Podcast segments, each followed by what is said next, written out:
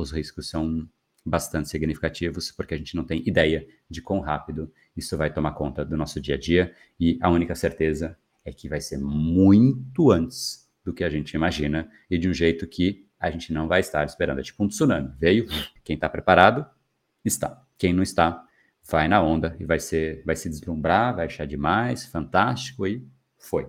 E perdemos uma pessoa no mundo.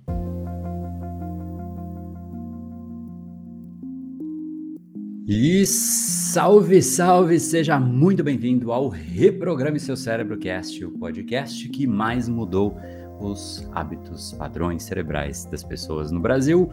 Mais de 16 mil alunos agora. Você pode listar padrões, pode ser preguiça, procrastinação, falta de foco, ansiedade, por aí vai pessoas foram transformadas, dezenas de milhares de alunos, e agora trazendo num formato um pouco diferente aqui para o nosso podcast, o podcast Reprograma Seu Cérebro Cast, desde ontem com cara nova, a gente está muito feliz com essa nova fase, essa nova roupagem, e esperamos trazer ainda mais valor para você, afinal, desde 2016, mais de mil episódios. Esse aqui, se eu não me engano, é o episódio mil, número 1008, 1008 episódios já aqui trazendo para você clareza de como funciona o seu cérebro e como sim você pode ter mais gestão dos seus padrões cerebrais, escolhendo você quais são os padrões que em última instância criarão você. Afinal, como eu sempre digo, você cria os seus padrões, mas os seus padrões criam você. E hoje então o tema é um tema digamos que inusitado, um tema novo, um tema exótico para alguns,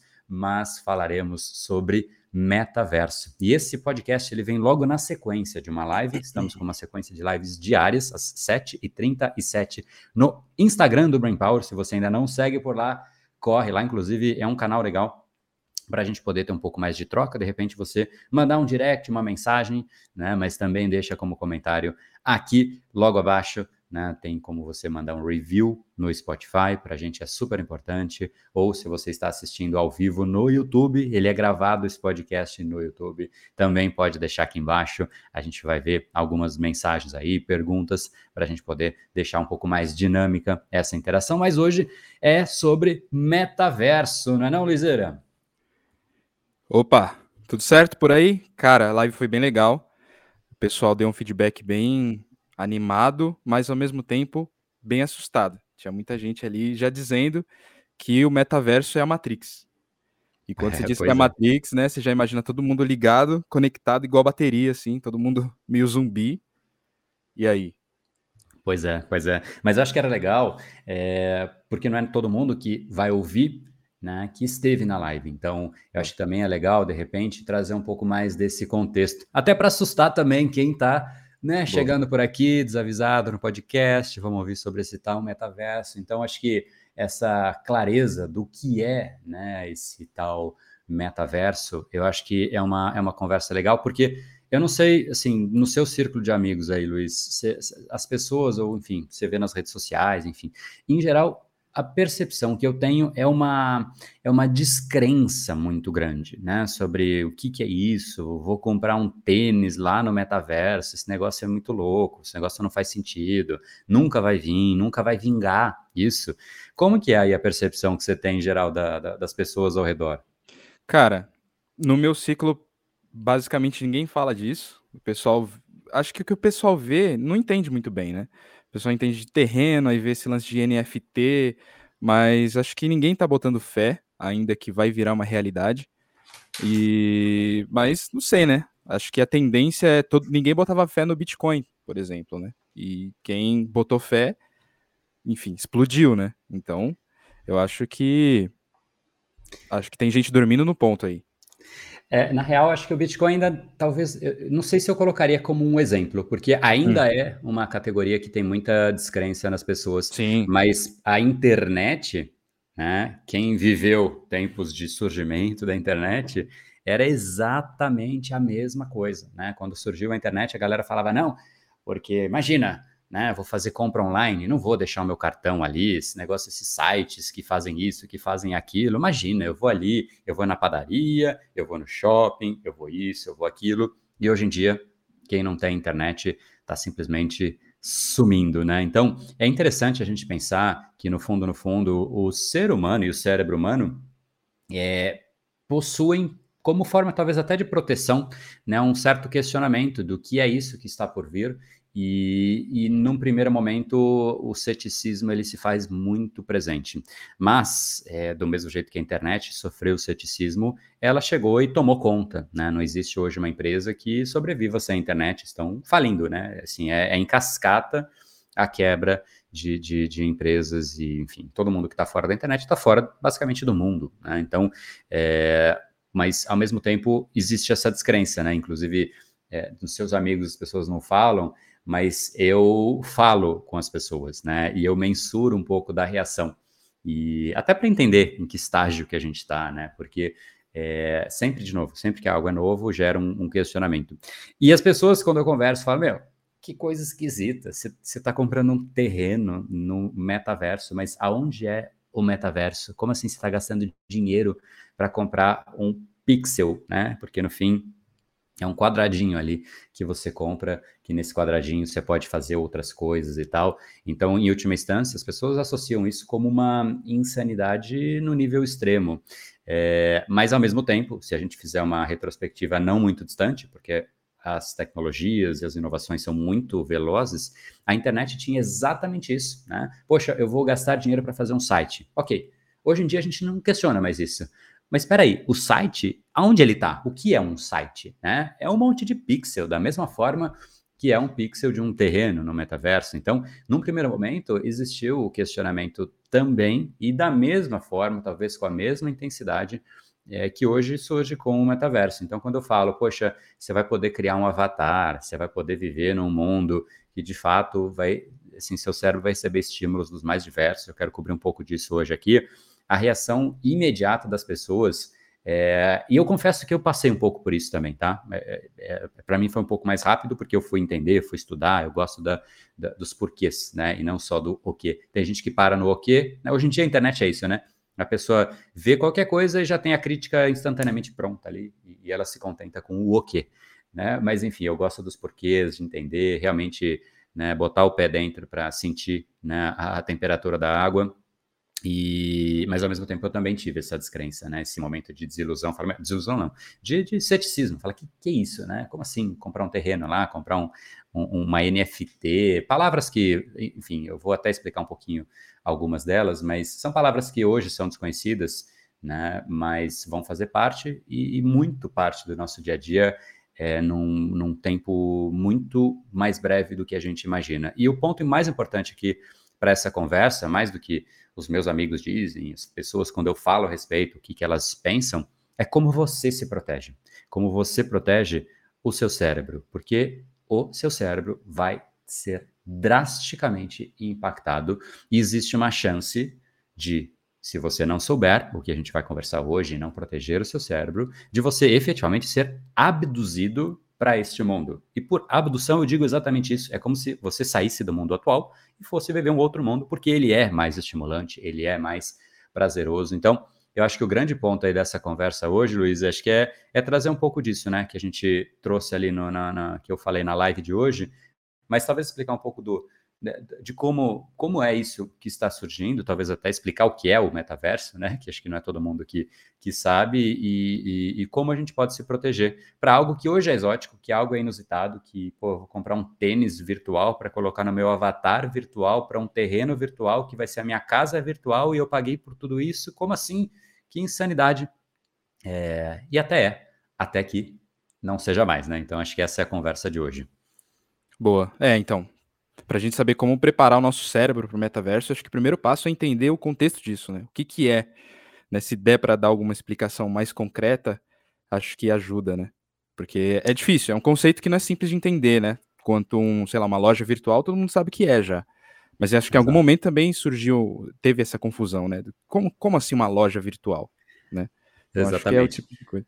É, exatamente. É, assim, você vai, ah, não, eu vou, eu vou deixar de lado, né? Eu, eu vou pegar a minha equipe e vou direcionar a minha equipe para focar em vendas pela internet. Em algum momento não faz nem sentido isso, né? Lá no passado.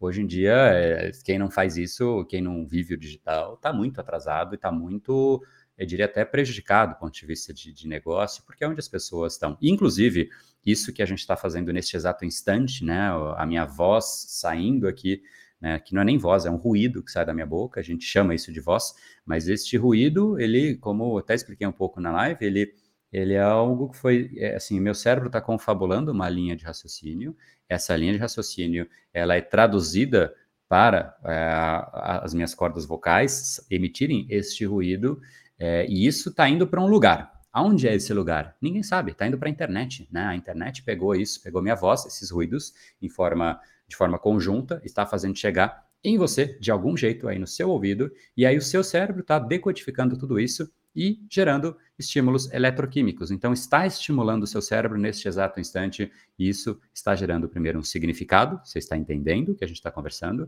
e, ao mesmo tempo, pode gerar frustração, pode gerar é, surpresa, pode gerar inspiração, pode gerar qualquer tipo de sentimento, emoção, né, por conta dessa, é, dessas frases que são ditas. Então, da mesma forma que estímulos tais como esses que a gente já conhece no mundo atual, é, geram né, essa, essa, esse, esse impacto no nosso cérebro, é, a, a, o metaverso ele vai fazer isso num nível muito superior. Mas acho que essa é uma boa pergunta que o Luiz trouxe. De onde vem isso? Eu acho que, mais do que isso, quais são os, os pilares né, no mundo atual que levaram a esse surgimento?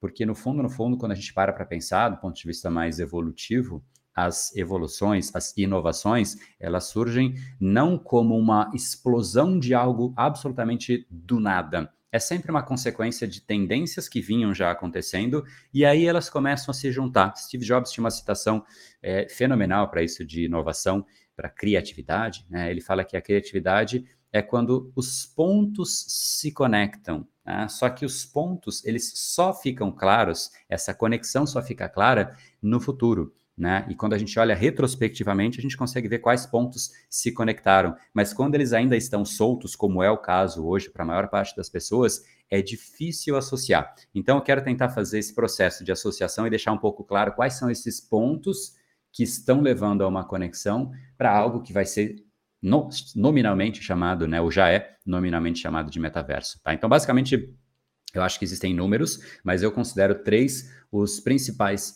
pontos que levam a isso três grandes tendências. A primeira grande tendência é uma clara e notória e brutal, diria até, é, digitalização do mundo. Né? As, as empresas estão se digitalizando, as relações estão se digitalizando, tudo está virando digital, né? E a gente percebe claramente que é, até o dinheiro está se digitalizando, né? Dificilmente você encontra uma pessoa que anda com notinhos e paga com uma nota alguma coisa é, que seja numa padaria, que seja onde for, né? Hoje em dia, primeiro que as transações a cada vez mais são é, virtuais, então quero fazer uma compra, as compras online estão ganhando um, uma, uma participação do, do, varejo como um todo significativa, né? Mas muito significativa, numa velocidade cada vez maior de crescimento, e, e as pessoas não usam mais o dinheiro real.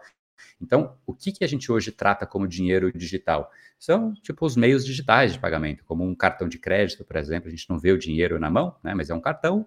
Só que existe ainda algo que é, é uma tendência, ou seja, está ainda se intensificando e a gente está tendo agora né, a tokenização do dinheiro. Né? Então, as criptomoedas, o próprio Bitcoin, que o Luiz citou, no fundo, no fundo, é uma consequência direta desse, dessa tendência. Então, o dinheiro, ele, o que, que é uma criptomoeda, né? Nada mais é, aí eu não vou entrar muito na parte técnica disso, porque senão realmente fica. Criptomoeda é um, é, é, é um buraco negro per si, né? Então não vamos misturar dois aqui, que senão fica muito complexa a conversa. Mas a criptomoeda nada mais é do que um código que fica numa blockchain, ou seja, é uma cadeia é, centralizada de computadores, e nestes computadores fica o registro de tudo que acontece. Então, por ser descentralizado, não precisa mais de governo, não precisa mais de uma série de coisas que, né, inclusive, está gerando uma certa disrupção e um, um, um, olhar também cético em relação a isso, cada vez menos, mas ainda cético da maior parte das pessoas. Por isso que eu até questionei se o Bitcoin de fato é um, é um bom exemplo, porque ainda tem muito ceticismo, por mais que já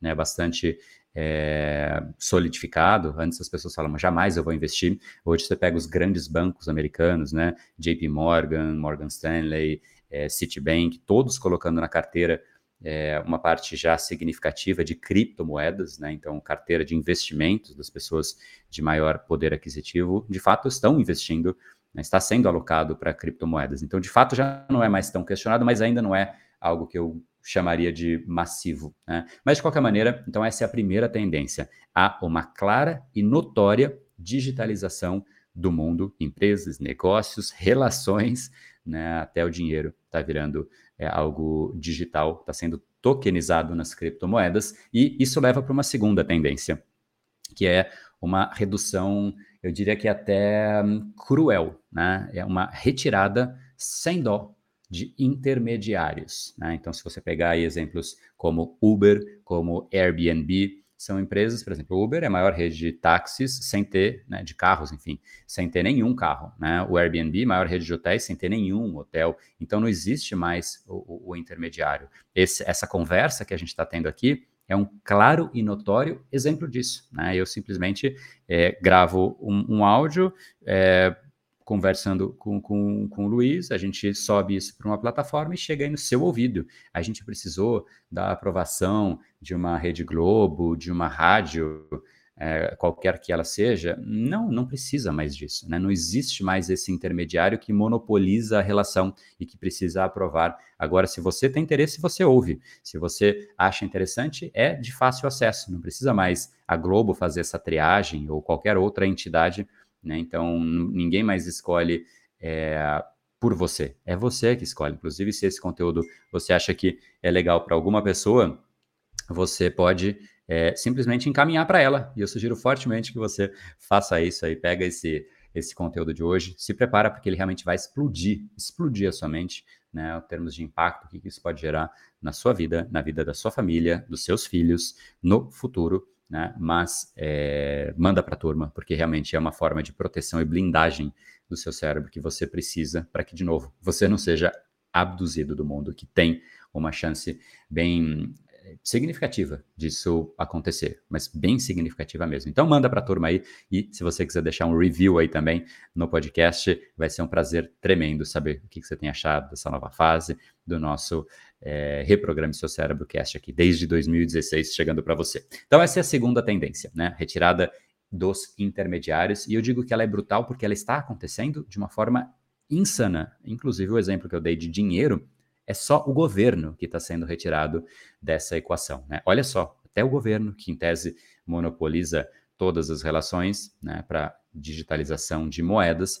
é, o governo basicamente foi colocado de escanteio e está tentando agora achar um jeito de regular isso, de entender como controlar, enfim. Será que há como? Ninguém sabe ainda, né? mas essa é a segunda tendência. Então, a primeira é uma forte digitalização né, do, do, é, do do mundo como um todo. É, segundo, é, retirada dos intermediários. E o terceiro ponto, a terceira grande tendência é o que as redes sociais estão fazendo. Né? Elas estão basicamente tornando as relações é, também digitais, cabe dentro do processo de, da tendência 1 que eu citei, né? elas todas se relacionam, né? é, que é você ter relações cada vez mais digitais, né? relações é, que questionavelmente antes não se chamava isso de relação, mas as redes sociais é onde você sabe o que as pessoas estão fazendo, como elas estão fazendo, o que elas estão é, pensando, o jeito que elas de fato são, você enxerga o dia a dia, né? E ao mesmo tempo é, a gente começou a criar um novo, uma nova camada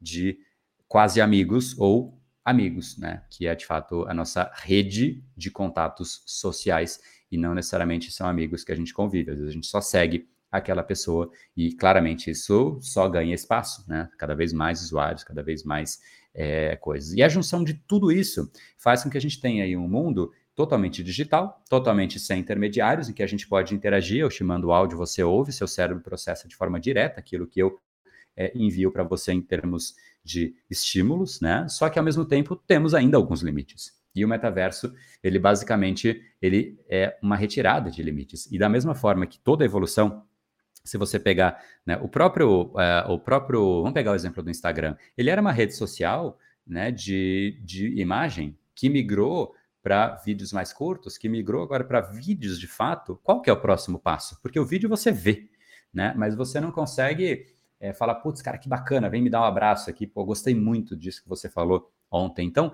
ainda tem uma barreira que é uma interação um pouco mais qualificada.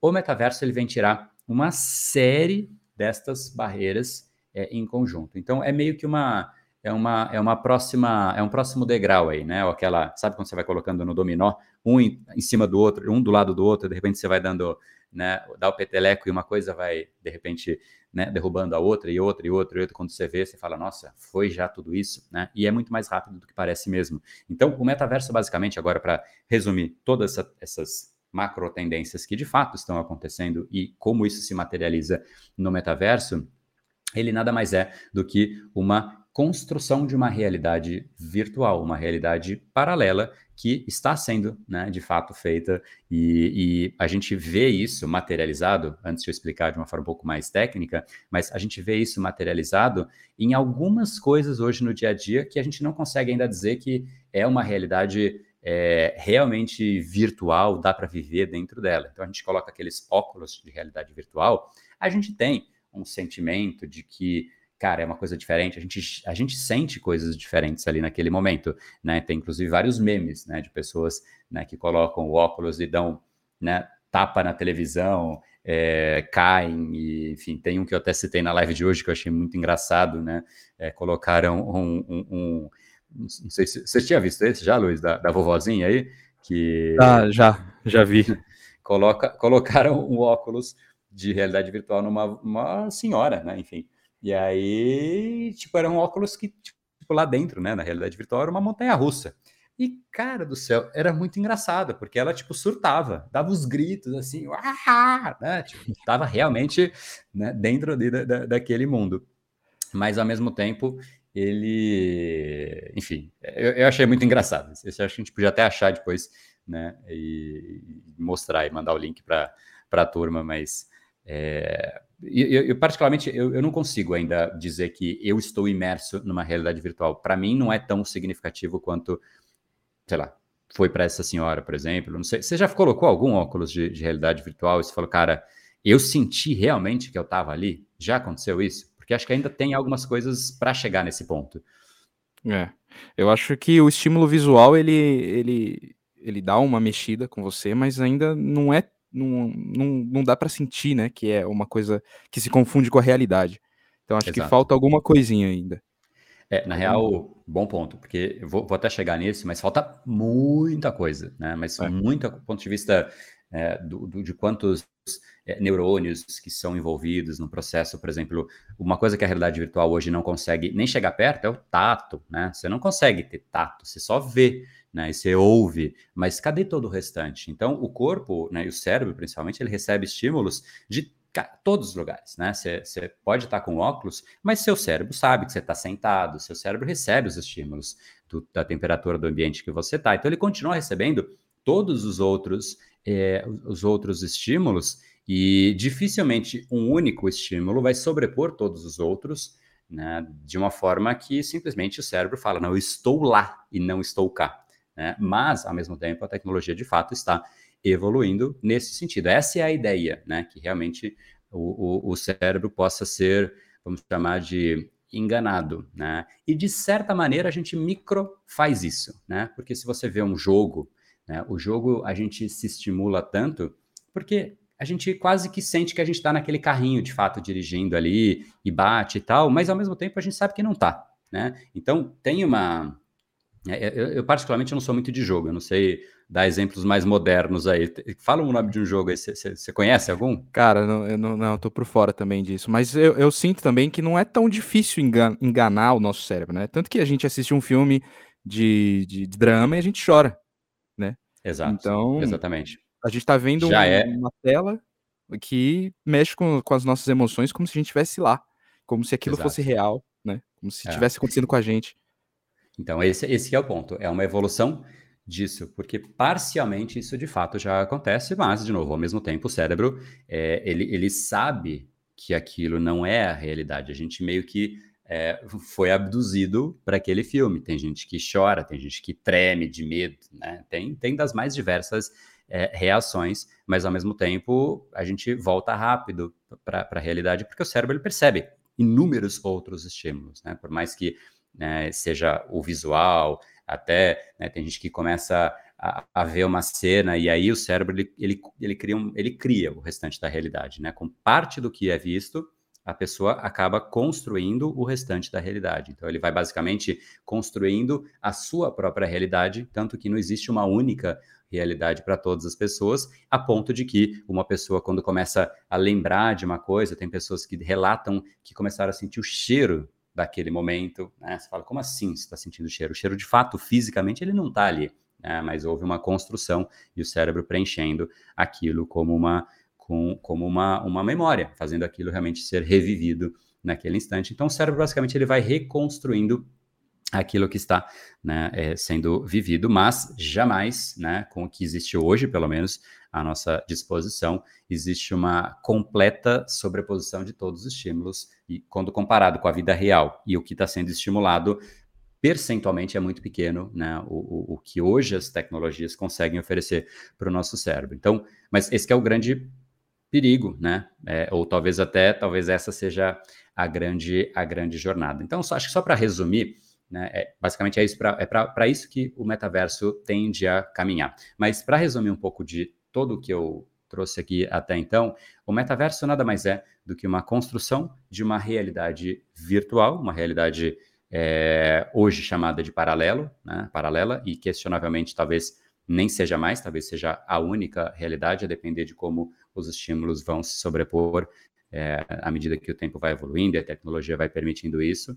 E essa realidade virtual traz consigo uma série de benefícios do ponto de vista de sentir prazer, de interação, de uma série de, de dinâmicas que realmente vão ser alteradas é, por conta das, do surgimento do metaverso. Então, sim, negócios vão poder ser feitos no metaverso, sem sombra de dúvidas. Então, existem oportunidades ali. É, existe uma forma de você ter um entretenimento que hoje não é possível, você realmente estar dentro do jogo e se sentir de fato dentro do jogo, né, com o seu avatar lá dentro do jogo. A gente, de repente, poderia aqui, você estar tá sentado do meu lado e eu estar tá numa sala conversando com você, você está na mesa, né, eu estou numa mesa aqui, de repente você sentado na cadeira aqui da minha frente, né? Óbvio que o seu avatar sentado ali, de repente você vir e me dar um abraço, isso é uma coisa que hoje não é possível com as tecnologias que a gente tem. Então, o fato é, a gente realmente vai para uma camada de, é, de, de estímulos e de o que a tecnologia pode nos oferecer, que é realmente superior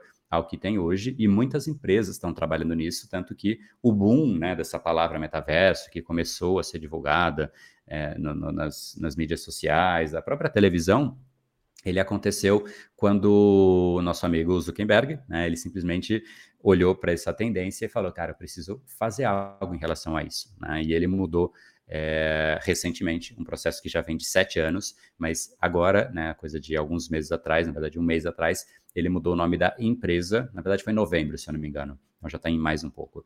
É, ele mudou o nome da empresa Facebook para Meta, tá? Só um parênteses aqui, não é a plataforma. O Facebook como plataforma continua, assim como o Instagram, assim como o WhatsApp e outras empresas que fazem parte do grupo, mas ah, vamos chamar de a holding, né? A empresa mãe de tudo isso, agora ela se chama Meta. E uma reflexão aqui que eu queria trazer sobre isso é, são sete anos que ele está construindo. E convenhamos que o Facebook hoje ele é uma potência, né? Ele, o, o Meta hoje é uma potência e ele possui um, uma, um, um, volume financeiro. Se você avalia o caixa, né? Quem gosta de, eu gosto de ler balanço de empresas e tudo mais, o volume de caixa que o Facebook tem é colossal, é brutal, porque eles geram muito caixa. É uma empresa que gera caixa é, num, num, volume muito significativo e eles não distribuem isso como dividendo. Eles guardam esse caixa para crescer, para inovar, para criar coisas novas. E eles estão há sete anos usando o caixa para criar o metaverso. E vamos lá, se eu ou você, a gente quer criar algo novo, a gente vai contratar, vai formar amigos, vai juntar uma turma para criar um metaverso,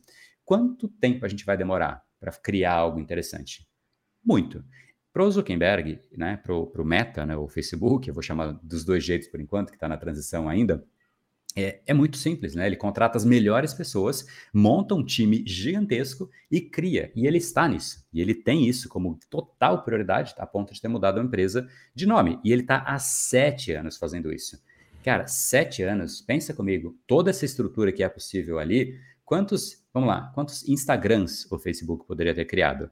Eu não sei dizer, eu chuto na casa de centenas, para mais até. Né? Só que no caso do, do de um, um, um, metaverso, eles estão há sete anos fazendo isso. Então, qual seria a complexidade e o, qual é o tamanho do que está por vir aí?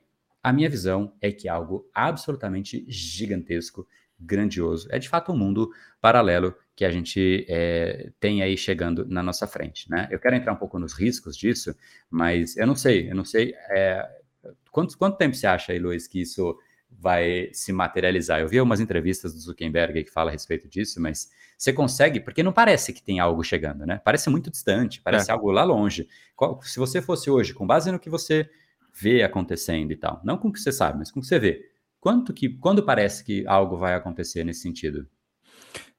No sentido da gente já poder viver no metaverso, você está dizendo, começar a fazer valer. Ah, cara, para pegar firme uns cinco anos.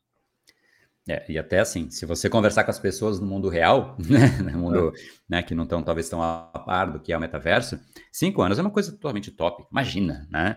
Não é. existe isso, nunca vai acontecer e tal.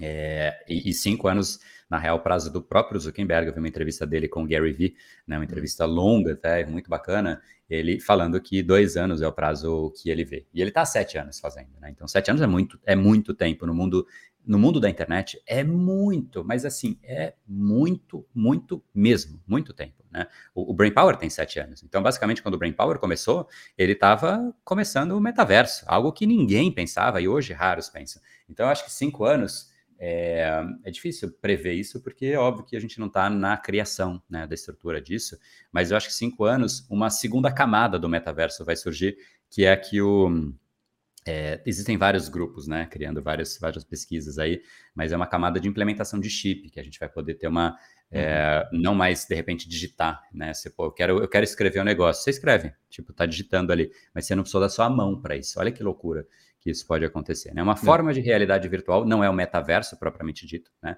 mas, mas é, eu acho que a gente vai se surpreender com o tempo, eu não sei quanto tempo, né, acho que ninguém sabe isso, até porque a adoção depende muito da, da população como um todo, mundial, né? Isso ninguém sabe quanto tempo toma, mas ao mesmo tempo, quando surge uma fagulha, é muito rápido, né? Quanto tempo demorou para o Facebook se popularizar?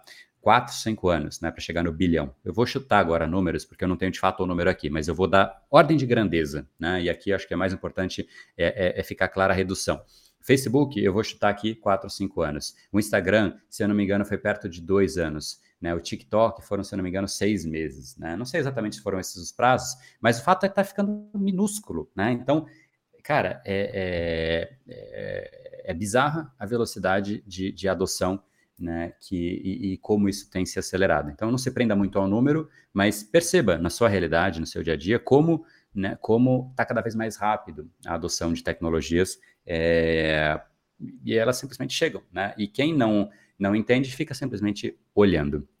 Então, só para resumir, né, dividir um pouco o que é realidade virtual do que é metaverso, porque são coisas de fato convivem, mas não são é, a mesma coisa. O metaverso é basicamente um universo, por isso né, esse, esse, essa nomenclatura, inclusive, é um universo virtual. Né? É um lugar em que você vai poder ter relações, é um lugar que você vai poder ter um, um, terreno, uma casa, um negócio, você vai poder jogar um jogo, é um lugar que você vai conseguir é, entrar virtualmente, né? pelo menos mentalmente, fazer com que ali te traga estímulos. Né? Então, acho que, se for resumir basicamente de uma forma mais simples, o metaverso nada mais é do que isso, obviamente, com tudo ao redor tokenizado. Então, as moedas que existem lá não é mais a moeda real aqui. Então, você fala, ah, vou entrar. Por que, que é difícil hoje o metaverso, essa adoção? E aí eu acho que é onde realmente o Facebook vai permitir uma.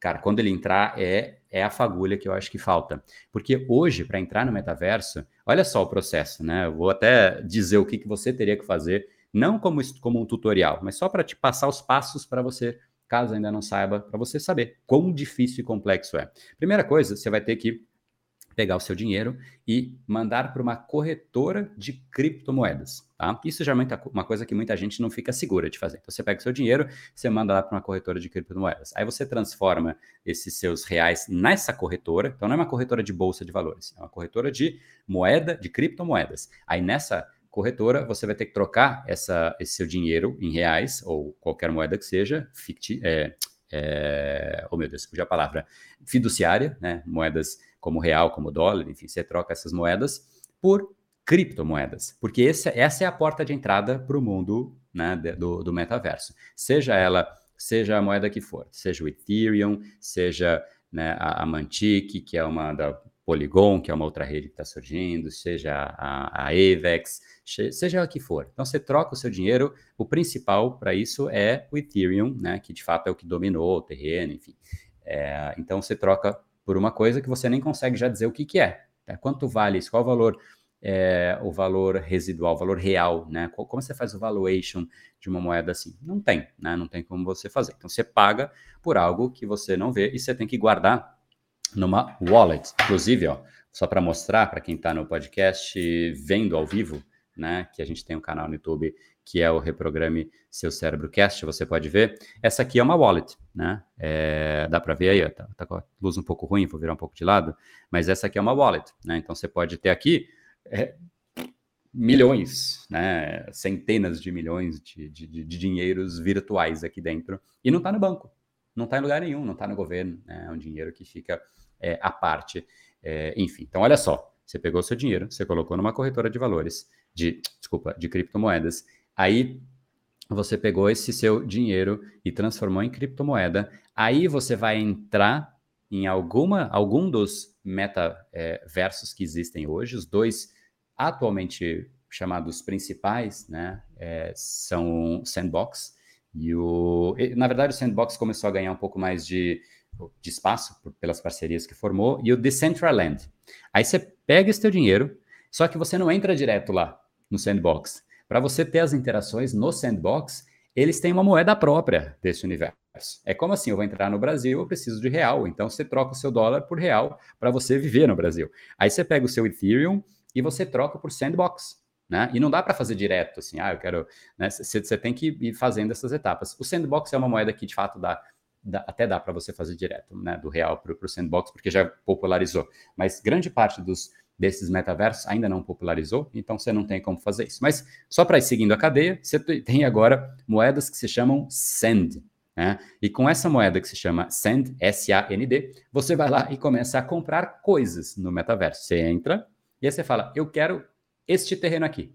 Este terreno é meu. E o que é um terreno? É um pixel, é um quadradinho, tá? Qual é o valor do terreno? Varia, de acordo com oferta e demanda, né? E tem terrenos, se você pega lá perto de grandes empresas, né, de grandes nomes artísticos que estão lá, existem terrenos sendo vendidos por milhões de reais, milhões de dólares, inclusive, né? É uma loucura você olhar para isso e aí você compra um pixel, aí você fala, beleza, este quadradinho verde é meu. Nesse quadradinho verde ali você pode né, fazer um, uma, uma, enfim, uma experiência qualquer para as pessoas que vão. Você constrói uma casa, você constrói um jogo e tudo mais. Aí beleza. Só que esse é teu terreno. Qual é o seu avatar? Aí você cria o seu avatar. Só que o seu avatar tem umas roupas muito comuns. Aí você, ah, todo mundo tem essa roupa. Não quero essa roupa. Aí você pega o seu sand, que você comprou o terreno, você agora tem menos sands, né? Aí você fala, bom, beleza, eu vou agora comprar um tênis legal. Vou comprar um tênis, vou comprar um boné, vou. Enfim. Aí essas coisas têm valor. E aí, quanto você paga? Tem tênis de 12 mil dólares, né? Aí você vai comprando tudo isso, enfim. Aí você já agora, você é uma pessoa, né? Você não é mais um, um homeless, né? Um, um, sem teto. Você tem agora uma casa, um terreno no metaverso, e você tem um avatar vestido, né? Vestido de forma diferente, porque ele já vem com roupa. Esse é o metaverso. Então, olha só, para você chegar no metaverso. Quem hoje faria isso? Muito pouca gente. Por isso que a adoção ainda é muito pequena. Né? Então, dificilmente alguém consegue, ah, eu quero comprar um, uma roupa no cartão de crédito. Não está ainda conectado. São coisas, são universos ainda de fato distantes. Então, é, agora é efetivamente para o que é chamado de early adopters, né? Que são aqueles que pegam e fazem a adoção é, mais incipiente de projetos ainda numa fase inicial, junto com, obviamente, os riscos disso, mas também os benefícios de você chegar antes. E, e é o que é. Só que o fato é, quando você fala isso para uma pessoa, o que, que é a... Queria que você pensasse nessa, nessa, nessa associação, né? O que, que você acha de alguém que compra um terreno e um, e um, e um tênis para um avatar que está no mundo que é o mundo virtual, né?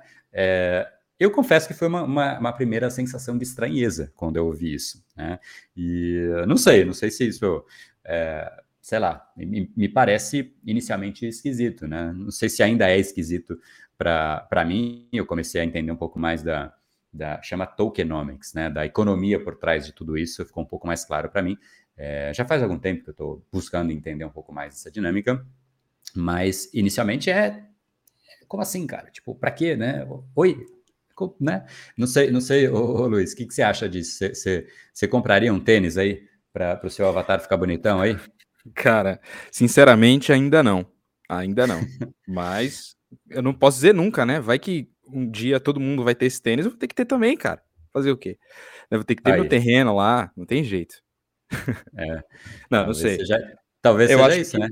É, eu acho que é isso. É, é, as pessoas elas vão ter que perceber primeiro o valor que existe nessas coisas, né? Que acho que é isso que não tá muito claro ainda.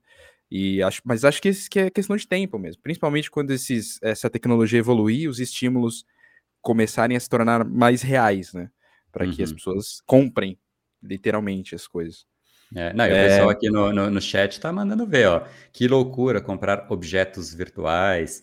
Essa cultura é. começa a ser introduzida através de jogos como Fortnite, exatamente. Total. Compra de armas, roupas, acessórios. É isso, é isso que está acontecendo e não é um mercado pequeno.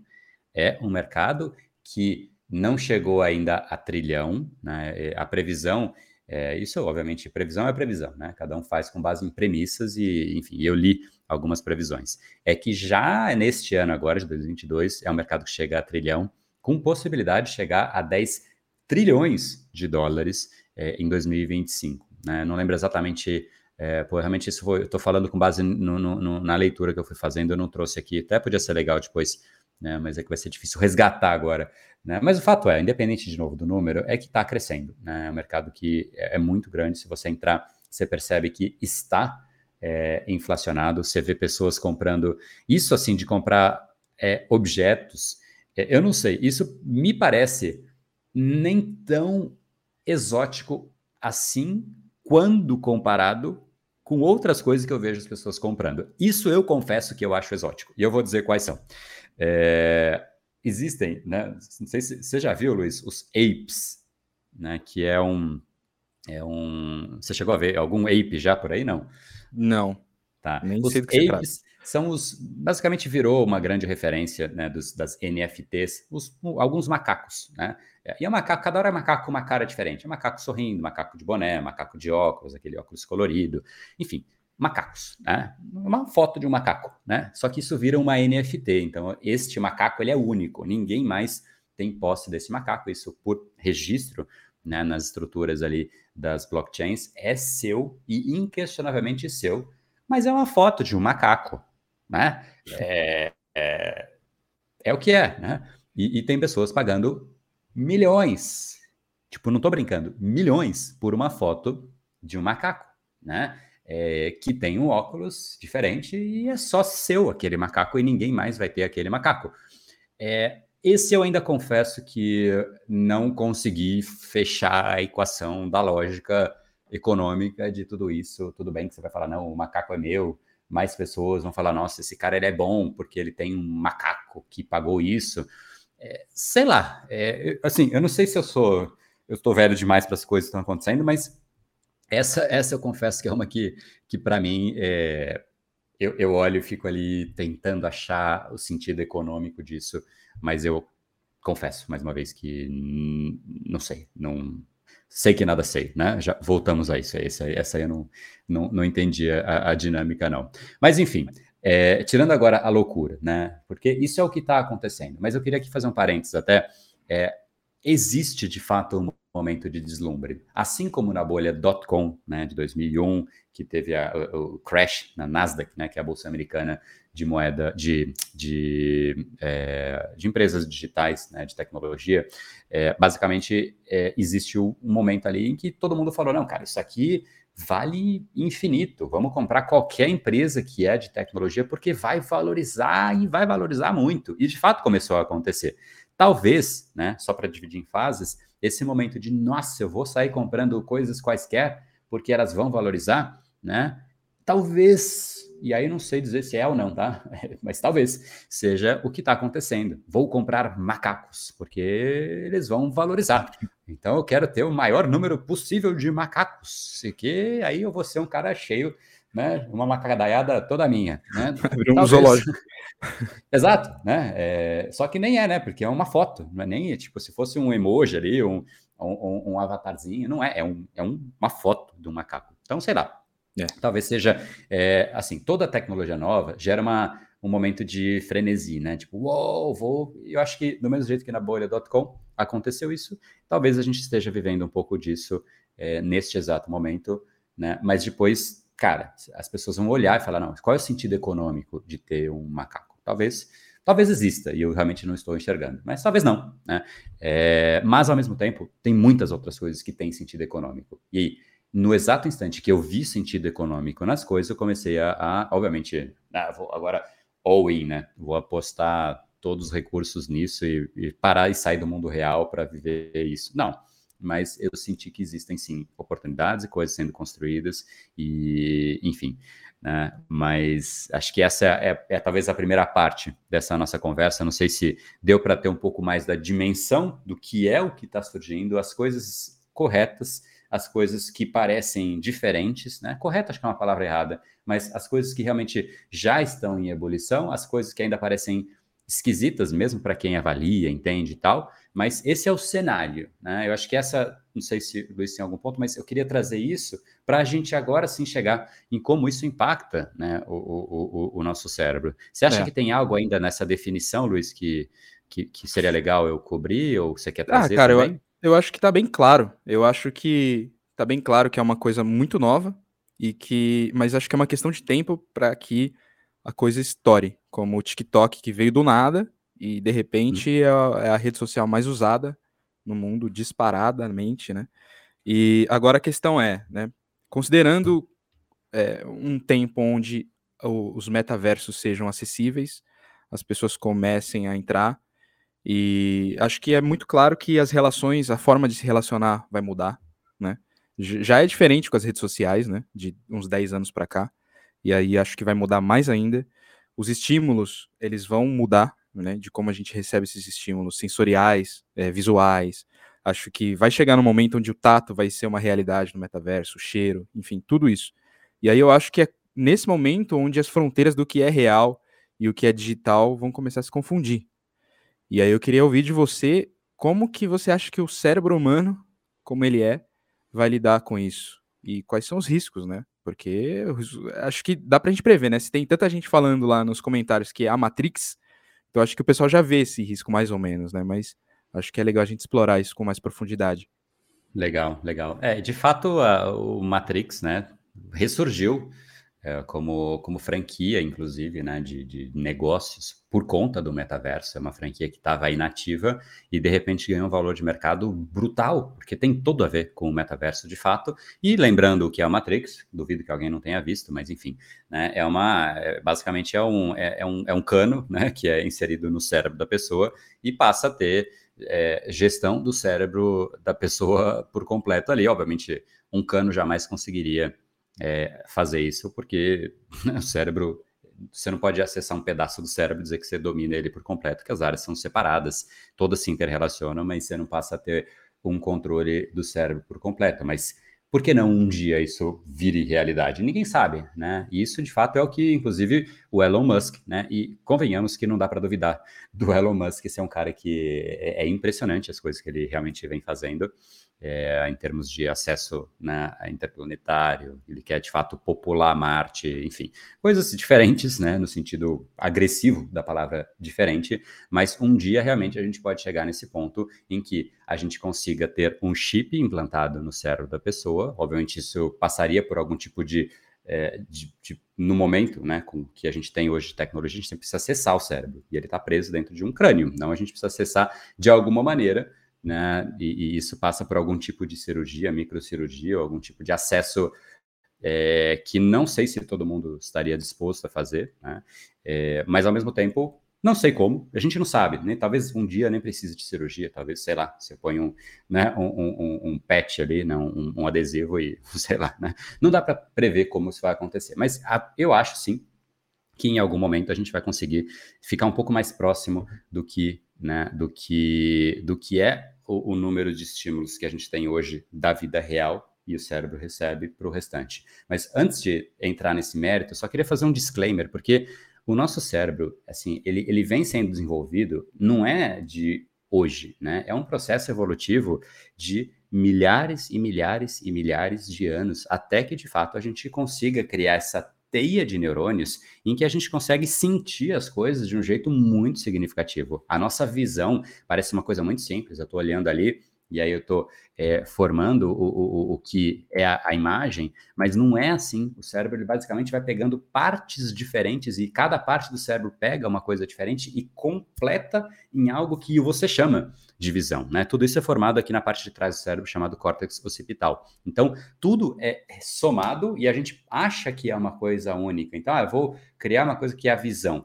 É, recriar esse processo é de uma complexidade assim é difícil para quem entende de neurociência, de, de, difícil visualização. Não quer dizer que é impossível. Da mesma forma, o tato, meu Deus do céu, a quantidade de sensores que a gente tem, de tipos de neurônios diferentes para sentir o tato, de pressão, de, de escorregar, de pelo, enfim, é, é, é, é muito significativo para realmente se aproximar do que é o, a qualidade atual da vida, né, do, dos estímulos reais. Então, eu, eu, eu não consigo, mas aí pode ser uma limitação do que eu conheço hoje, né, em termos da, da, do que existe hoje de tecnologia. Eu não consigo achar plausível que num tempo curto a gente consiga sobrepor tanta evolução do nosso cérebro para realmente toda essa interpretação de de tudo que acontece ao nosso redor, de todos os sentidos né, que a gente recebe, porque o cérebro vai processando todos os sentidos, fora toda a coordenação de batimentos, pressão arterial e todo o restante que vai acontecendo,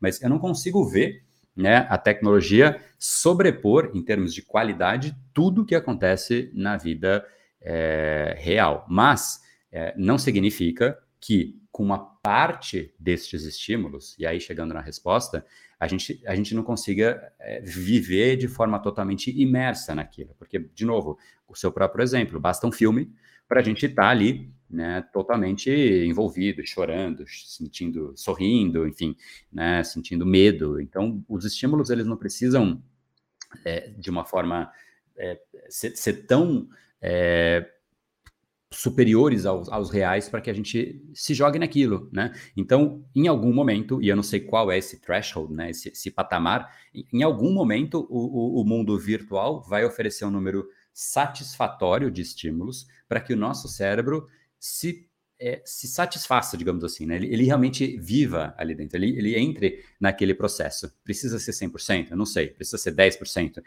Na real, não tem como saber, né? Porque isso hoje não é real. Ninguém sabe ainda. Não tem como fazer um teste clínico de algo que não existe, né? A gente precisa realmente de alguma coisa para que seja possível de ser colocada à prova, a teste e tudo mais. Mas o fato é, cedo ou tarde, isso tudo vai começar a acontecer. E aqui eu queria entrar, já entrando na, na resposta da pergunta, nos riscos disso, né? Porque pensa aqui, basta as redes sociais para pessoas. Quantas pessoas você conhece que estão num jantar, numa conversa, olhando, não na pessoa que está na frente, mas olhando no celular, olhando, tipo, elas estão imersas, e você fala com a pessoa, mas ela não está te olhando. Ela não está te olhando, ela está ali, o físico dela está ali, mas ela está lá, cara, e você está às vezes realmente falando com ela e ela não está te ouvindo. Ela tem todos os estímulos do mundo inteiro, né, do, do, do de toda a parte real, para realmente estar ali. Não, é só o visual. Isso aqui ela, o cérebro jogou ela lá dentro, né? A ponto de anular os outros estímulos, né? E fazer com que realmente ela esteja ali. A atenção dela foi foi para lá. E é isso que as redes sociais fazem. Elas, elas monetizam a sua atenção. Né? Eu sempre uso essa frase: se você não sabe qual é o produto que está sendo vendido, você é o produto. Né? No Facebook, de fato, você é o produto. Eles vendem o quê? A sua atenção. Para quem? Para os anunciantes. Então você está sendo vendido. Você fala Facebook é de graça? Né, para você é, né? Mas você é o produto. Então, é, no fundo, a sua atenção já está lá com o nível de estímulos que é oferecido hoje.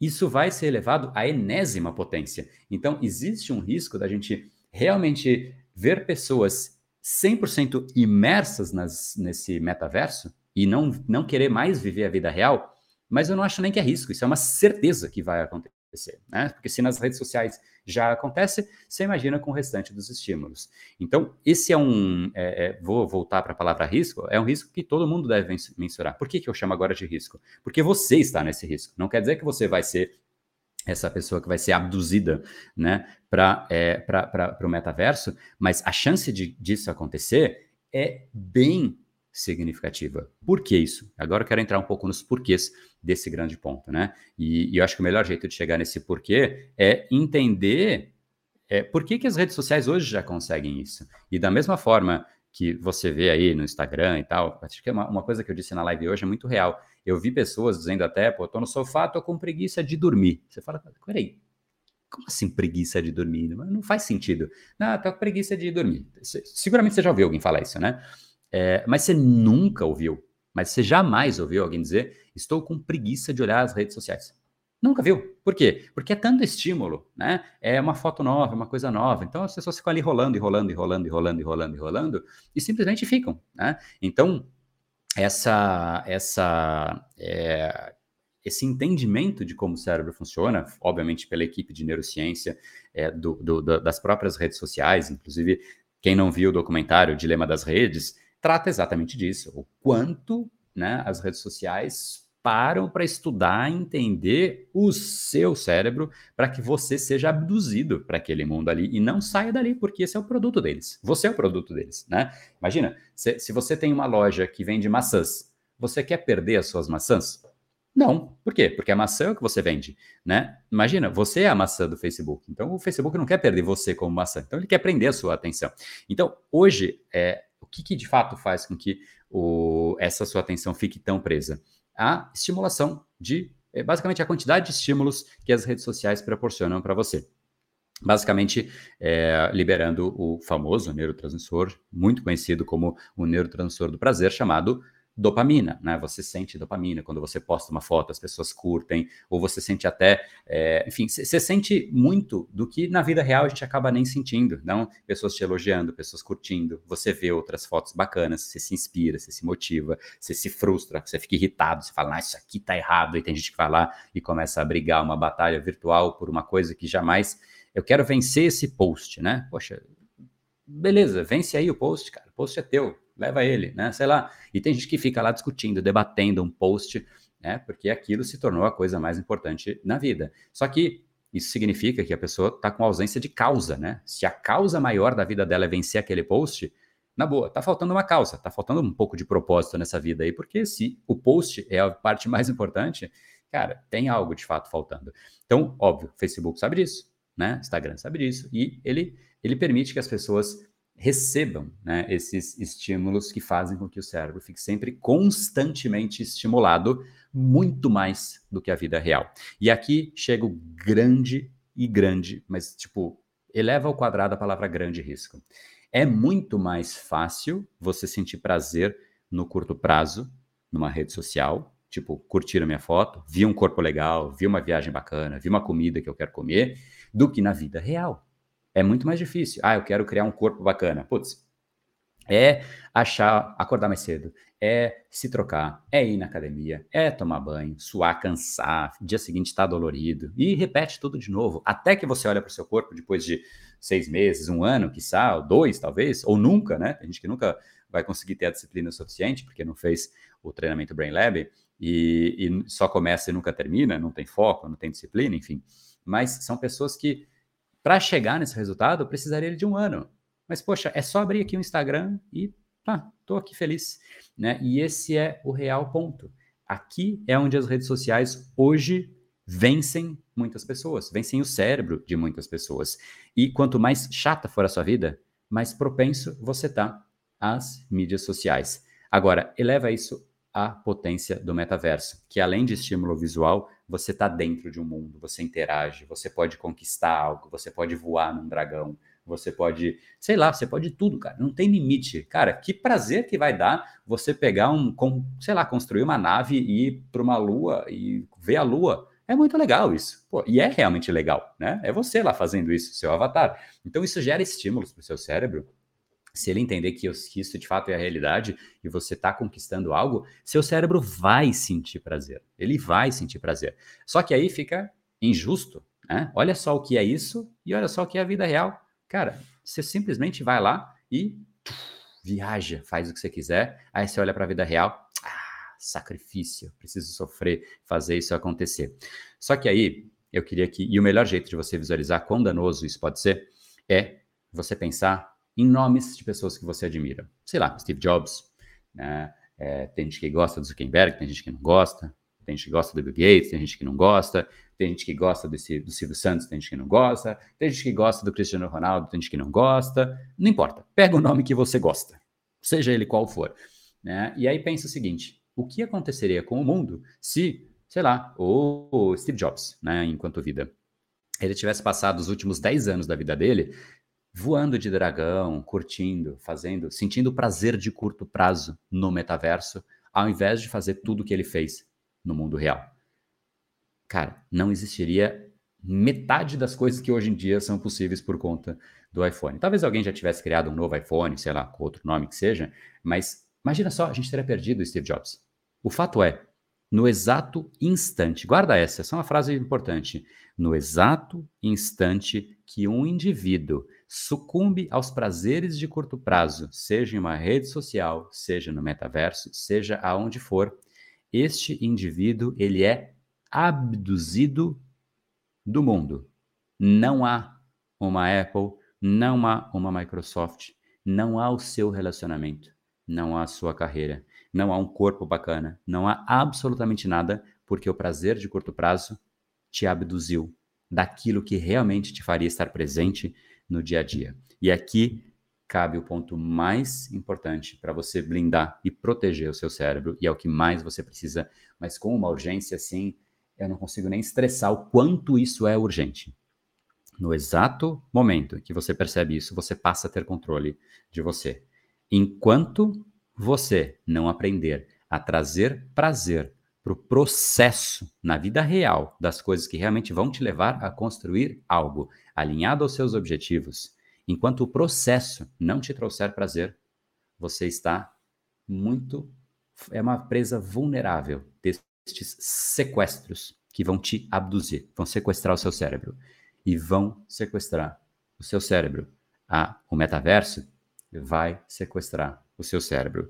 E aí, só para a gente fechar essa linha de raciocínio, porque ela é a parte mais importante. É a conclusão do grande ponto que eu queria que você guardasse. Isso você precisa se proteger. Proteger a si próprio, mas também a sua família, os seus amigos. Inclusive, é, sugiro fortemente que você compartilhe esse podcast, esse episódio. Deixe um review também para gente, mas compartilhe com as pessoas que você realmente preza. Pessoas que você quer que estejam precavidas para o que vai acontecer. Porque se hoje as redes sociais já têm esse efeito danoso, tem vantagens também, não estou dizendo só das desvantagens, mas tem esse efeito danoso. Tem muitas pessoas que de fato vivem nas redes sociais, né? É, vai acontecer isso a enésima potência. Voltando, no exato instante que você sucumbe aos prazeres de curto prazo destes mundos paralelos de outras coisas que vão surgindo de redes sociais ou de Netflix e tudo mais, você deixa de viver a vida real e você é abduzido do mundo, literalmente. E basta você pensar em qualquer nome. Pensa aí, vamos lá. Ah, pega o maior medalhista olímpico, né? O Michael Phelps. Se ele tivesse no metaverso, é assim, ó, pega ele, pega a foto dele, tem uma foto super famosa dele com várias medalhas. Sabe o que aconteceria com essa foto? Se a gente voltasse no tempo e colocou ele no metaverso, some as medalhas. Inclusive some o físico também, que ele é forte, né? Some tudo, instantaneamente. E aí você escolhe qual é o mundo que você quer viver.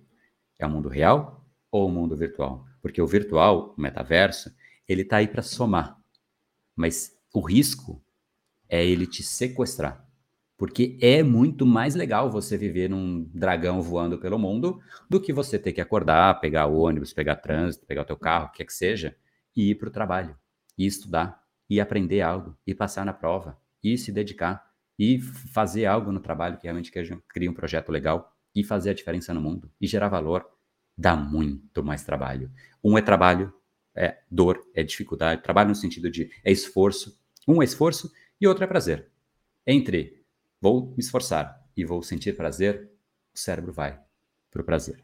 instantaneamente, não tem muita discussão, a não ser que você, mais uma vez, aí, faça o nosso documentário Decodificando o Cérebro Humano, que eu explico exatamente como você passa a ter gestão do seu cérebro, para que você realmente saia dessa, né, desse ciclo, que, poxa, é o que a gente mais vê, pessoas, esse é o grupo dos 99%, que pessoas que ficam simplesmente dependendo ali da própria né, busca de prazer de curto prazo e, poxa, o documentário Decodificando o Cérebro Humano é exatamente para né, criar esse movimento de pessoas que saem disso. Pelo amor de Deus, saia disso. Então, entra lá, é reprogrameseucerebro.com.br. Vou deixar aqui na descrição desse, desse episódio também.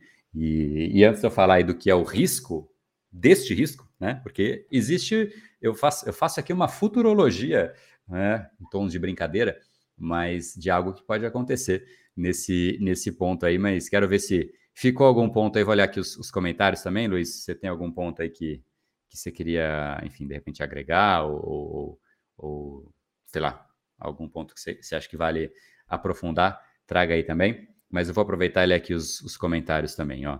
É, com tudo que o mundo está passando, privações externas e pânico, fuga maior para a rede social, mais foco no metaverso. É, aí é, é um pouco de teoria da conspiração, né? É, que não deixa de, né, a mensagem da Carol aqui, não deixa de ter uma certa fundamentação, porque se a gente for pensar, né, quando as pessoas elas não estão bem na vida, né, não estão satisfeitas com algo, elas buscam compensações. Né? Então, é, uma pessoa que busca compensação, ela fica no Netflix, ela fica na rede social, ela compra algo para compensar. Ela diz uma frase muito famosa nesse momento de compensação, que é eu mereço, né? E no exato instante que a pessoa diz eu mereço, é porque talvez, né? Talvez, né? Não estou dizendo que ninguém merece nada, não é isso.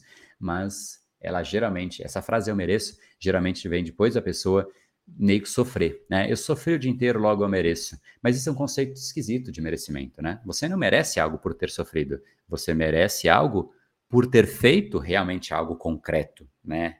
De fato construído. É outra coisa. Merecer, assim, eu fiz algo além da média, eu fiz algo inesperado que realmente poucos talvez consigam fazer, ou pelo menos eu atingi o meu objetivo, logo eu mereço. É, isso é merecer, né? Isso é o conceito de meritocracia. Não eu sofri o dia inteiro fazendo o que eu não gosto, trabalhando com quem eu não gosto, com as pessoas que eu não quero, passando no trânsito o dia inteiro, reclamando de tudo. Ah, que dia horrível, cara. Ah, eu mereço ficar aqui nas redes sociais. Merece o quê, cara pálida? Né? Isso não é merecimento nem aqui e nem na China, né? Mas, é, enfim, não sei se tem algum, algum outro ponto aí também. Você acha que você tem algo a adicionar aí, Luiz? Não, Cara, eu, queria... eu acho, eu acho que a, a maior mensagem disso tudo é a gente adquirir urgentemente, caso não tenha, a gestão do próprio cérebro e do próprio corpo porque o, a tecnologia e o mercado em si, juntos, são muito habilidosos em criar estímulos para reter a nossa atenção, né? E isso pode levar a gente para lugares muito complicados para a gente, como as pessoas que ficam viciadas em rede social, viciadas em celular, não conseguem trabalhar sem olhar a notificação, é, é, perdem horas e horas, né? Tem a, a, a, pesquisa do, acho que você mesmo levantou de que as pessoas perdem umas três horas no Instagram por dia.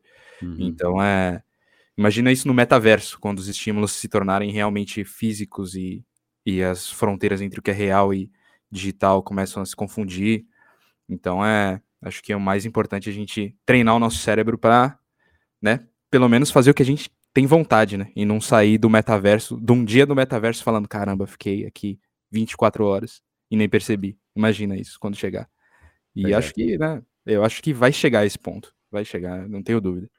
E quanto menos a gente souber isso antes, né? A gente vai para aquela frase que eu sempre digo, né? A hora de consertar o telhado é antes da chuva, né? Porque quando é. começar a chover, putz, aí, aí você não vai lá em cima no telhado consertar e a água já entrou, aí já bagunçou tudo, né? É. Então a, é, a, gente, a gente precisa é, saber o que está por vir, mas ao mesmo tempo é, traz muita oportunidade o metaverso sem sombra de dúvidas, assim como a internet trouxe, assim como né, tudo. A gente está ainda entendendo como sociedade o que é isso, né? O próprio governo está perdido. Isso eu não digo para o governo brasileiro, o governo do mundo, né? Todos os países estão tentando entender. A China está banindo as criptomoedas, a Estados Unidos está buscando regulação, a Europa não sabe muito bem o que fazer, é, o Brasil está super atrasado para variar né, nesse tipo de conversa. É, enfim, então cada, cada país, mas o fato é todos são perdidos, né? O mundo está tentando entender ainda isso que está que tá acontecendo, mas o fato é está acontecendo, né? Então olhar antes e saber o que, o que vem aí é aquela hora que você fala, poxa, tá chovendo, vou pegar um guarda-chuva, vou me prevenir, ou vou, pô, tá chovendo, eu vou correr na chuva, né? Eu gosto de correr na chuva, então escolher a forma que a gente vai abraçar. Mas o fato é entender que aqui acho que a grande mensagem é entender que a gente precisa sentir prazer no processo das coisas do nosso dia a dia. Se a gente não conseguir trazer o, processo, o prazer para o processo daquilo que a gente quer para o nosso dia a dia, a gente vai depender de sentir prazer em qualquer outra coisa, porque o cérebro fica desesperado, ele fica, diante de um desconforto, ele vai buscar uma distração. Ele vai buscar algo que traga prazer, né? E é dificilmente por isso que as pessoas começam muita coisa e não acabam. E aí, é, quero trazer a minha previsão aí de, acho que de repente já para encerrar, é, esse, esse assunto ele é, ele é longo mesmo e de novo eu não cobri metade do que eu queria falar e, e real, não cobri metade mesmo, mas o fato é existe um risco aí, né, do é o risco do risco, né? Eu, eu queria trazer esse para cá que pensa comigo, as pessoas que prosperam hoje na vida real, né? No, no, no, dia a dia. São pessoas que a gente consegue pegar alguns traços comuns, né? São pessoas que se dedicam, pessoas que jamais elas começam e param, porque é no ato de continuar que se chega em algo, né? Então, pessoas que têm disciplina, pessoas que têm perseverança, pessoas que tiveram motivação, mas continuaram, né, criando um processo para se autoestimular com aquilo ao longo do tempo, pessoas que a gente consegue traçar ali, né, um, um, um padrão.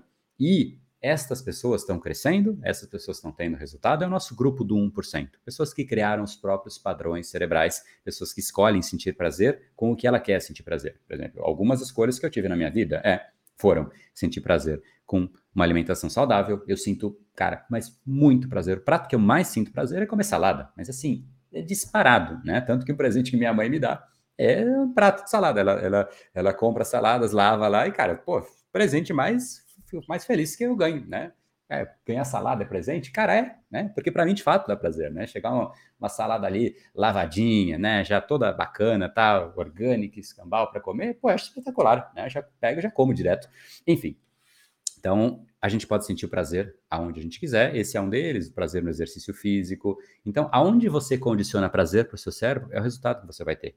Se você sente prazer em exercício, você vai ter um corpo. Se você sente prazer no Netflix, você vai ter outro. Se você sente prazer né, numa alimentação saudável, você vai ter uma saúde. Se você sente prazer em, hum, ia falar o nome de marca, em batatas fritas e hambúrgueres e tudo mais, você vai ter outro corpo. Né? Então, são escolhas. Só que a gente escolhe, de fato, onde sentir prazer. Parece que não mas a gente sente prazer aonde a gente quer. Tanto que tem gente que sente prazer com o exercício e tem gente que não sente. É totalmente, né? Depende da pessoa. Não é o exercício em si que dá prazer inerentemente a ele. Não, é a, pessoa em si que atribui o que dá prazer. Tem gente que olha para a chuva e sente prazer. Tem gente que olha para a chuva e fala, meu, que dia péssimo, né? Tanto que eu brinco sempre, eu falo, tá chovendo, a pessoa fala que o dia tá feio, eu falo, meu, são seus olhos, né? E é real, são seus olhos.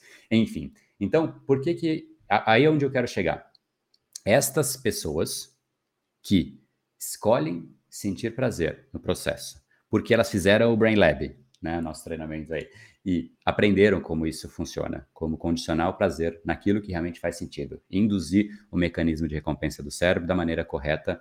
Essas pessoas, elas conseguem ter resultados na esfera do corpo, na esfera profissional. E são as pessoas, é 1%, é muito pouco, assim, a quantidade de pessoas que conseguem fazer isso. Essa é esse é o grupo de pessoas que consegue resultado na vida real. As outras pessoas não têm esse prazer da vida real, de olhar para o corpo e falar: meu, que cara, que demais, olha o que eu fiz comigo, olha o que eu fiz com a minha saúde, olha o que eu fiz com a minha carreira, olha o que eu fiz. Aí o que, que elas buscam? O cérebro precisa desse prazer. Aí ele vai buscar onde? Rede social, Netflix da vida, é, comidas aleatórias, porque dá prazer mesmo. E aí ele busca prazer lá, porque tem tanta ausência de prazer na vida dessa pessoa, 99%, que ele vai buscar prazer lá nesses outros lugares.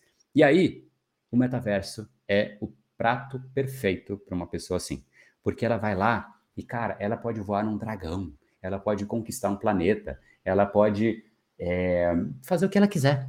Ah, eu quero, sei lá, uma, uma atriz aí que você gosta, o ator, sei lá, que você fala, queria muito conhecer esse ator, né? Dar um abraço, assim, né? Ou até outras coisas, né? Vai saber. Você vai lá no metaverso, você tem essa chance, né? Olha que louco isso, né? É um mundo diferente. Então, o nível de prazer que a pessoa pode ter é muito grande. Só que ela vai começar a perceber que essa atriz ou ator que ele quer, muita gente quer chegar e poucos chegam. Por que, que alguns chegam? Poxa, porque os outros que chegam, né, esses que chegam, eles conseguiram alguma coisa diferente no metaverso. E isso interessou a essa atriz. E aí ela falou, pô, quero me aproximar dessa pessoa para conhecer o que ele fez. Aí é, enfim, aí ela conseguiu, mas só um consegue esse acesso, só 1% consegue esse acesso a essa atriz. Aí esse outro fala, não, eu queria criar um negócio no metaverso, mas só alguns vão criar. Por quê? Porque eles tiveram resiliência e perseverança para continuar fazendo as coisas no metaverso, apesar do deslumbre inicial. Então, estes que se deslumbram com prazer de curto prazo, vai chegar um momento que o metaverso, eles vão se frustrar também, porque no próprio metaverso, isso é uma previsão by André aqui, no próprio metaverso, já já, os jogos vão se tornar difíceis. Conquistar as coisas lá dentro também vai se tornar difícil, porque está todo mundo lá. Quem conquista? Quem domina e traz prazer para o processo. Vai ter coisa, vai ser difícil em algum momento você conseguir as coisas lá. E aí o que, que a gente vai precisar? O cérebro, né, desnutrido de uma pessoa aí que, né, foi abduzida para o metaverso. Ele fala, pô, agora ficou difícil esse metaverso, hein? Sabe o que eu queria? Eu ponho meu, meu óculos aqui do metaverso e o meu avatar lá tá desanimado, tá depressivo o meu avatar. Putz, cara, não consegue fazer as coisas, perdeu o ímpeto. O que, que agora eu quero? Ah, se tivesse o um metaverso do metaverso? Antes que você entenda que você acha que eu fiquei louco, imagina só se você coloca o seu óculos e você vira o avatar. Aí seu avatar tá desanimado. Aí fala, bom, vamos criar um novo metaverso. Aí o avatar coloca um óculos. E aí o seu avatar vai para um outro mundo, que é o mundo dos avatares dos avatares. E nesse mundo é tudo novo, prazer de curto prazo de novo, as coisas instantaneamente acontecendo. Aí a gente precisa do metaverso, do metaverso, para sentir o prazer. Porque no próprio metaverso 1, a pessoa não entendeu que ela até lá precisa sentir prazer no processo. E nisso tudo, aquele indivíduo lá, que foi abduzido para o metaverso, agora o avatar que estava no metaverso foi abduzido para o outro metaverso. E qual é a chance que existe de existirem pessoas que são um, basicamente um corpo parado numa cadeira, preso, né, com estímulos, sei lá como é que vai ser o estímulo cerebral, às vezes várias né, é, conexões ali no seu cérebro, ou somente o óculos, ninguém sabe como é que isso vai ser mas pessoas assim, sentadas, que basicamente é o cérebro está ali, mas o corpo está largado.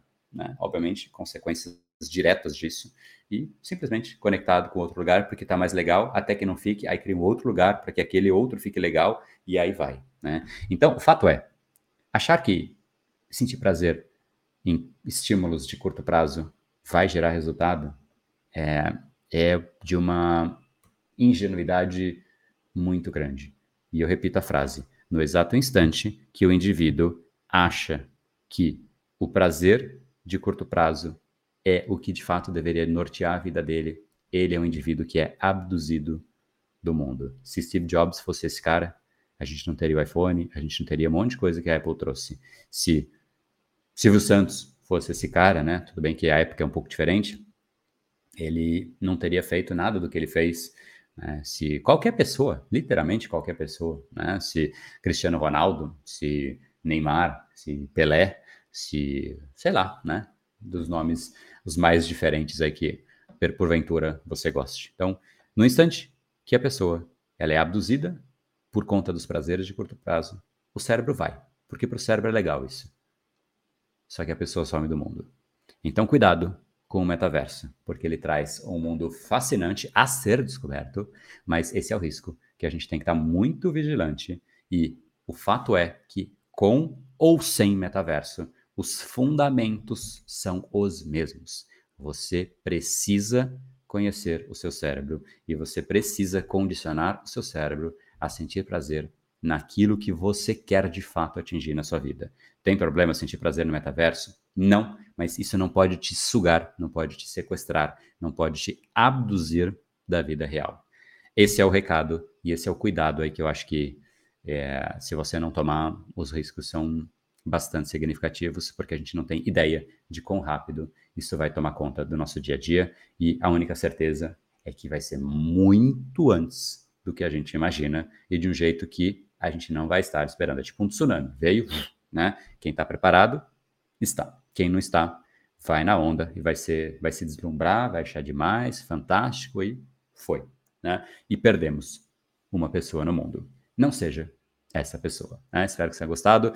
Aproveitando aqui para passar aí a, o, o encerramento, amanhã é, a gente volta para os temas mais tradicionais, né? temas mais ligados é, de fato a padrões cerebrais. Hoje foi um tema um pouco mais aberto, né? Falamos sobre metaverso, porque no fundo a gente precisa ter clareza de como é, essas a, a nossa atenção e o nosso cérebro ele é alvo de interesse das mais diversas frentes aí. Se a gente não protege, a gente vai.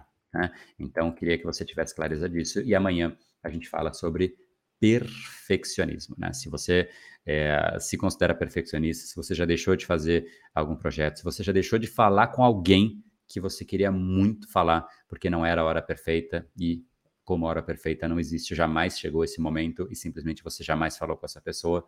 Então, amanhã é a live o encontro, o podcast que você precisa assistir. Né? E eu disse live porque 7h37 temos o nosso encontro no Instagram diário, todos os dias, zero exceção, falando sobre perfeccionismo e como a gente pode né, tirar essa, que algumas pessoas gostam até de dizer que é um, é um defeito positivo, né? Falam nas entrevistas de emprego, ah, não, eu sou perfeccionista, como se algo de positivo residisse aí. E talvez amanhã você vai ver que não sobra muita coisa de positivo, não. Essa é a história de amanhã, então se prepara. E se você gostou aí, espero muito saber. Deixa aqui, eu tô vendo os comentários aqui do lado, valeu, foi diferente, não tinha pensado nisso, né? Cada vez mais é, o perigo se desconhecer.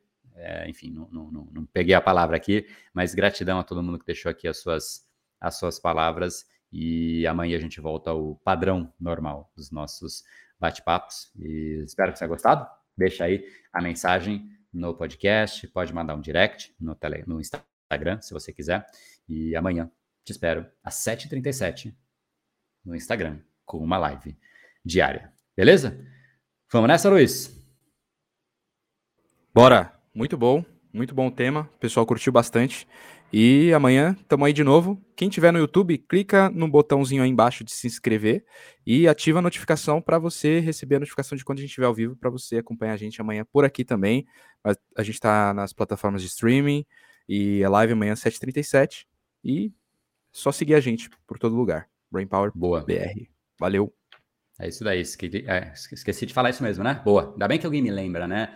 Botãozinho aqui, ó, de se inscrever. Você não clicou ainda? Poxa, foi legal demais o bate-papo, né? Clica aí para se inscrever. Se você está no podcast ouvindo, não vai ter o botão, mas clica para seguir.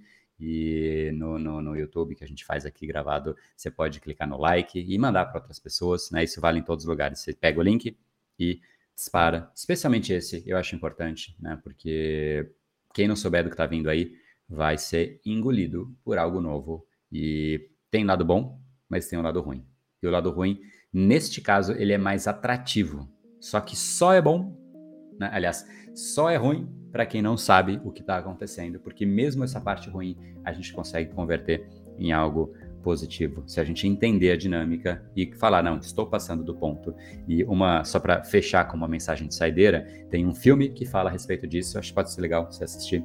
Ele se chama o Jogador Número 1, de Steven Spielberg, filme de 2018, né, falando exatamente sobre o metaverso. E ele traz, inclusive, já essa, essa, esse, essa preocupação né, com, com os riscos de exagero. E ele, no próprio filme, né, por um dos personagens é dito ali, mas obviamente Steven Spielberg trazendo a recomendação de que exista um ou dois dias, eu não me lembro agora exatamente, em que não seja possível acessar esse mundo, para que as pessoas fiquem obrigadas a lembrar que tem um mundo real aí a ser vivido, que elas têm um cérebro, que elas têm uma carreira, que elas têm uma vida, que elas têm uma, enfim, o mundo acontecendo na prática, né? Então, deixa um grande abraço, vai lá assistir esse filme e amanhã a gente se encontra 7 e 37. Tamo junto. No brain, no game. Valeu, galera. Até mais aí.